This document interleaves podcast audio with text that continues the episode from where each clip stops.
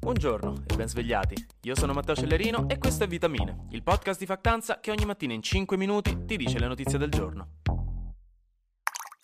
Piccolo scandalo cinese avvenuto in questi giorni e non quando avete aperto un biscotto della fortuna e non ci avete trovato il bigliettino dentro, per quanto male vi abbia fatto. E comunque specifico che è ovviamente una battuta perché i biscotti della fortuna in realtà non sono cinesi, ma li inventarono i giapponesi e si diffusero nei ristoranti cinesi in America. Questo giusto per dirlo. Dicevo, si è scoperto che esistono in giro per il mondo almeno un centinaio di stazioni della polizia cinesi non autorizzate, che si trovano quindi nel territorio di altri paesi e portano avanti attività spesso illecite di ricerca, recupero, controllo e anche intimidazione di rifugiati, dissidenti e persone fuggite dalla Cina o ricercate per crimini. A rivelarlo è stata la ONG spagnola Safeguards Defenders che si occupa di diritti umani in Asia e ha appunto scoperto, basandosi anche su dati diretti del governo cinese, la presenza di queste stazioni. Indovinate un po', per qualche motivo in Italia ne abbiamo il maggior numero, ne abbiamo 11 tra Milano, Roma e Prato per esempio, che è famosa per avere una folta comunità asiatica.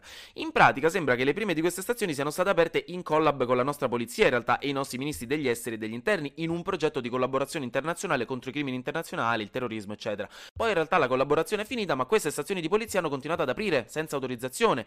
In pratica si fingono degli uffici pubblici per aiutare i turisti cinesi in Italia e invece sorvegliano e cercano persone sfuggite dalla Cina per riportarle in Cina, anche con la forza. E fino ad ora sembra che 210.000 persone siano state riportate nei confini cinesi così e non tutte dall'Italia, ovviamente. E quindi niente, piccolo grande scandalo, non proprio carino. Ora, oltre alle basi statunitensi sul nostro territorio, abbiamo anche gli uffici di polizia cinesi. Mancano solo le prigioni russe camuffate da distillerie e i laboratori per gli esperimenti umani giapponesi nei sotterranei dell'IKEA e l'anno prossimo organizziamo una bella convention per fargli fare un po' di sano networking a tutti quei poveri agenti sotto copertura che vivono da noi. Hanno bisogno di rilassarsi un po'. Ma vogliamo parlare un po' di guerra invece? No? Mi dite no? Perché già avete il magone così e non volete appesantirvi ancora di più? Vabbè dai ragazzi, ci sta, avete ragione ogni tanto.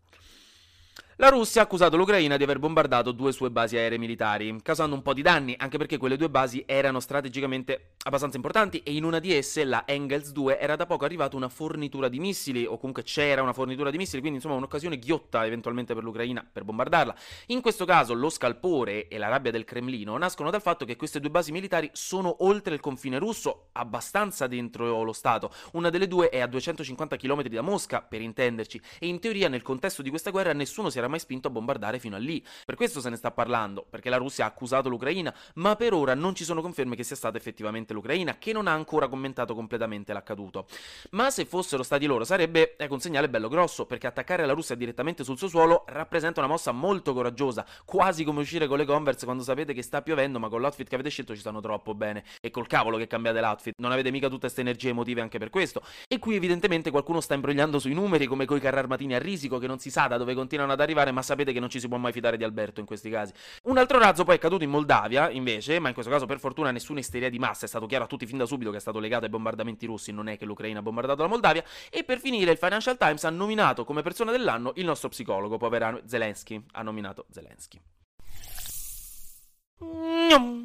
Flash News. La Banca d'Italia ha posto alcune critiche alla legge di bilancio del governo Meloni, nello specifico alla flat tax, all'aumento del tetto al contante e dello stop dell'obbligo del posto sotto i 60 euro, dicendo che non favorirebbero la modernizzazione del paese, ma anzi rischiano di farlo con l'evasione fiscale e la perdita di equità. In Iran le autorità hanno avvertito che inizieranno presto a impiccare i condannati a morte per le proteste di questi mesi e infine sembra che quest'anno ci sia stata un'esplosione di influenza e magari ve ne siete pure già accorti. Questo è anche dovuto al fatto che il Covid è un po' rientrato e ci siamo riaperti tutti senza mascherine né altro, ed è inverno, quasi è autunno, ma i casi di influenza sembra siano il doppio rispetto ai periodi pre-Covid e anche il Covid sta un po' risalendo e vabbè, quello sempre a Natale. Qualcuno sembra aver iniziato a sussurrare che magari potrebbe essere il caso di rimettersi le mascherine per un po', giusto per stare sicuri, e nello specifico quel qualcuno è stata la Federazione Italiana dei Medici di Medicina Generale della Lombardia, ma staremo a vedremo.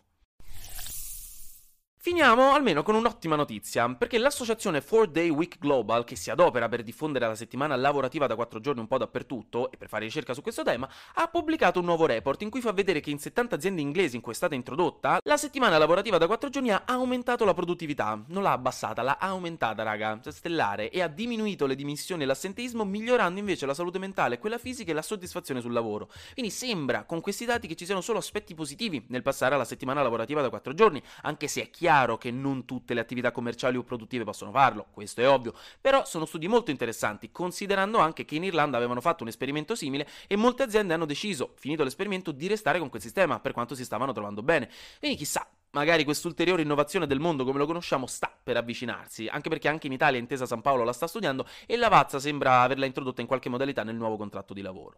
Finisco con una notizia che in realtà non c'entra assolutamente nulla, però volevo, volevo dirvela, raga. L'Oxford Dictionary ha pubblicato la parola dell'anno, secondo i loro lettori, ed è Goblin Mode, che è un termine della generazione Z, andato moltissimo su TikTok, che significa modalità Goblin, cioè il lasciarsi andare a uno stile di vita più ferale, più confortevole senza troppe regole di pulizia e ordine. È un periodo in cui si sta svaccati sul letto a guardare Netflix tutto il giorno, non ci si cambia il pigiama e la maglietta è sporca di Nutella, senza la necessità di sentirsi in colpa o dover sempre apparire perfetti e lucidi no, agli occhi della società o dei social. E niente, adesso la conoscete pure voi. Anche oggi grazie per aver ascoltato Vitamine. Noi ci sentiamo domani, perché sarà successo di sicuro qualcosa di nuovo e io avrò ancora qualcos'altro da dirvi. Buona giornata.